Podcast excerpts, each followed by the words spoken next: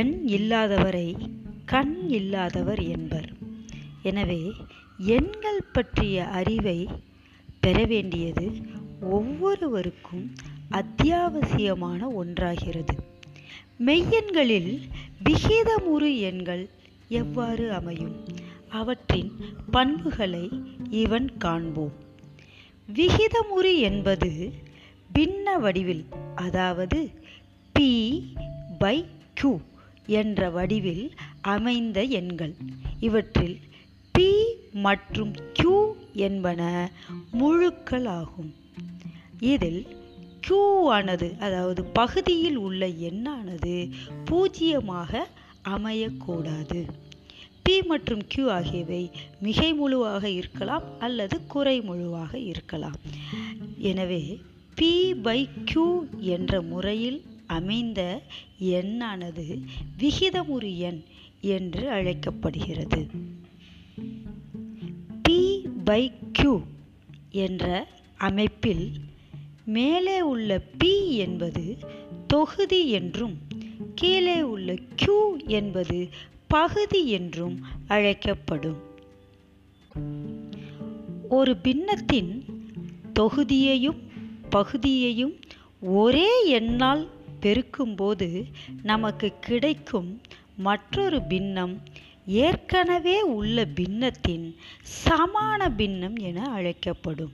அதாவது எடுத்துக்காட்டாக 2/3 என்ற பின்னத்தை எடுத்துக்கொண்டால் அதை 3 என்ற எண்ணால் மேலும் கீழும் பெருக்குவோம். பெருக்கும்போது 2 6 3 9 நமக்கு கிடைக்கும் புதிய எண் 6/9 ஆனது 2/3 சமான பின்னம் என அழைக்கப்படும்.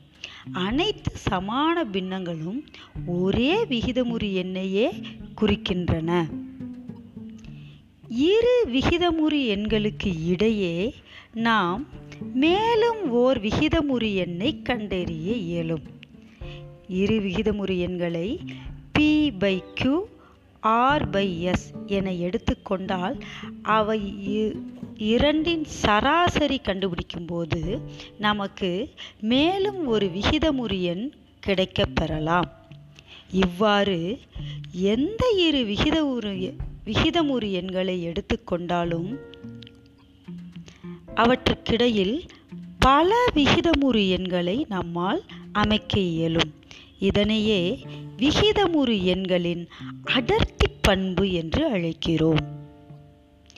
இரு விகிதமுறு எண்களுக்கு இடையே மற்றொரு விகிதமுறு எண் காணும் முறை. முதலாவதாக, இரு விகிதமுறு எண்கள் கொடுக்கப்பட்டிருப்பின் அவற்றின் சராசரியை கண்டறிவது அவற்றிற்கு இடையேயான ஒரு விகிதமுறு எண்ணாக அமையும். ஏற்கனவே கூறியது போல AB என்பன இரு விகிதமுறு எண்கள் எனில் A+B/2 என்பது அதன் சராசரியாகும். அந்த எண்ணானது A மற்றும் B ஆகியவற்றிற்கு இடையில் அமையும் ஓர் விகிதமுறு எண்ணாக அமையும். இரண்டாவதாக, P/Q R/S ஆகியன இரு விகிதமுறு எண்கள் எனில் தொகுதிகள் இரண்டையும் கூட்டி ஓர் பின்னமாக மாற்றினால் அந்த பின்னமானது ஒரு விகிதமுறு எண்ணாக அமையும். அந்த விகிதமுறு எண் நாம் ஏற்கனவே வைத்துள்ள விகிதமுறு எண்களுக்கு இடையே அமையும். அதாவது P/Q R/S ஆகியவற்றிற்கு இடையே அமையும் மற்றொரு விகிதமுறு எண் P+R/Q+S, அதாவது தொகுதிகள் இரண்டையும் கூட்ட வேண்டும், பகுதிகள் இரண்டையும் கூட்ட வேண்டும், இரண்டையும் ஓர் விகிதமுறு எண்ணாக மாற்ற வேண்டும். மூன்றாவதாக, கொடுக்கப்பட்ட விகிதமுறு எண்ணின் பகுதிகளின் மீச்சிமாவை கண்டறியும் போது அவற்றின் தொகுதிகளுக்கு இடையே அமையும் எண்கள் பல விகிதமுறு எண்களாக நமக்கு கிடைக்கும். எடுத்துக்காட்டாக P/Q என்பது ஒரு விகிதமுறு எண், R/S என்பது மற்றொரு விகிதமுறு எண் எனில் Q மற்றும் S ஆகியவற்றின் மீச்சிமாவை கண்டறிய வேண்டும். கண்டறிந்து அந்த எண்களாக நாம் கொடுக்கப்பட்ட எண்களை மாற்ற வேண்டும். மாற்றிய பின் அவற்றிற்கு இடையே பல விகிதமுறு எண்களை நம்மால் அமைக்க இயலும். எடுத்துக்காட்டாக 1/3 என்ற எண்ணையும் 2/4 என்ற எண்ணையும் எடுத்து கொண்டால் 3 மற்றும் 4 பகுதிகளின் மீச்சிமாவானது 12 எனில்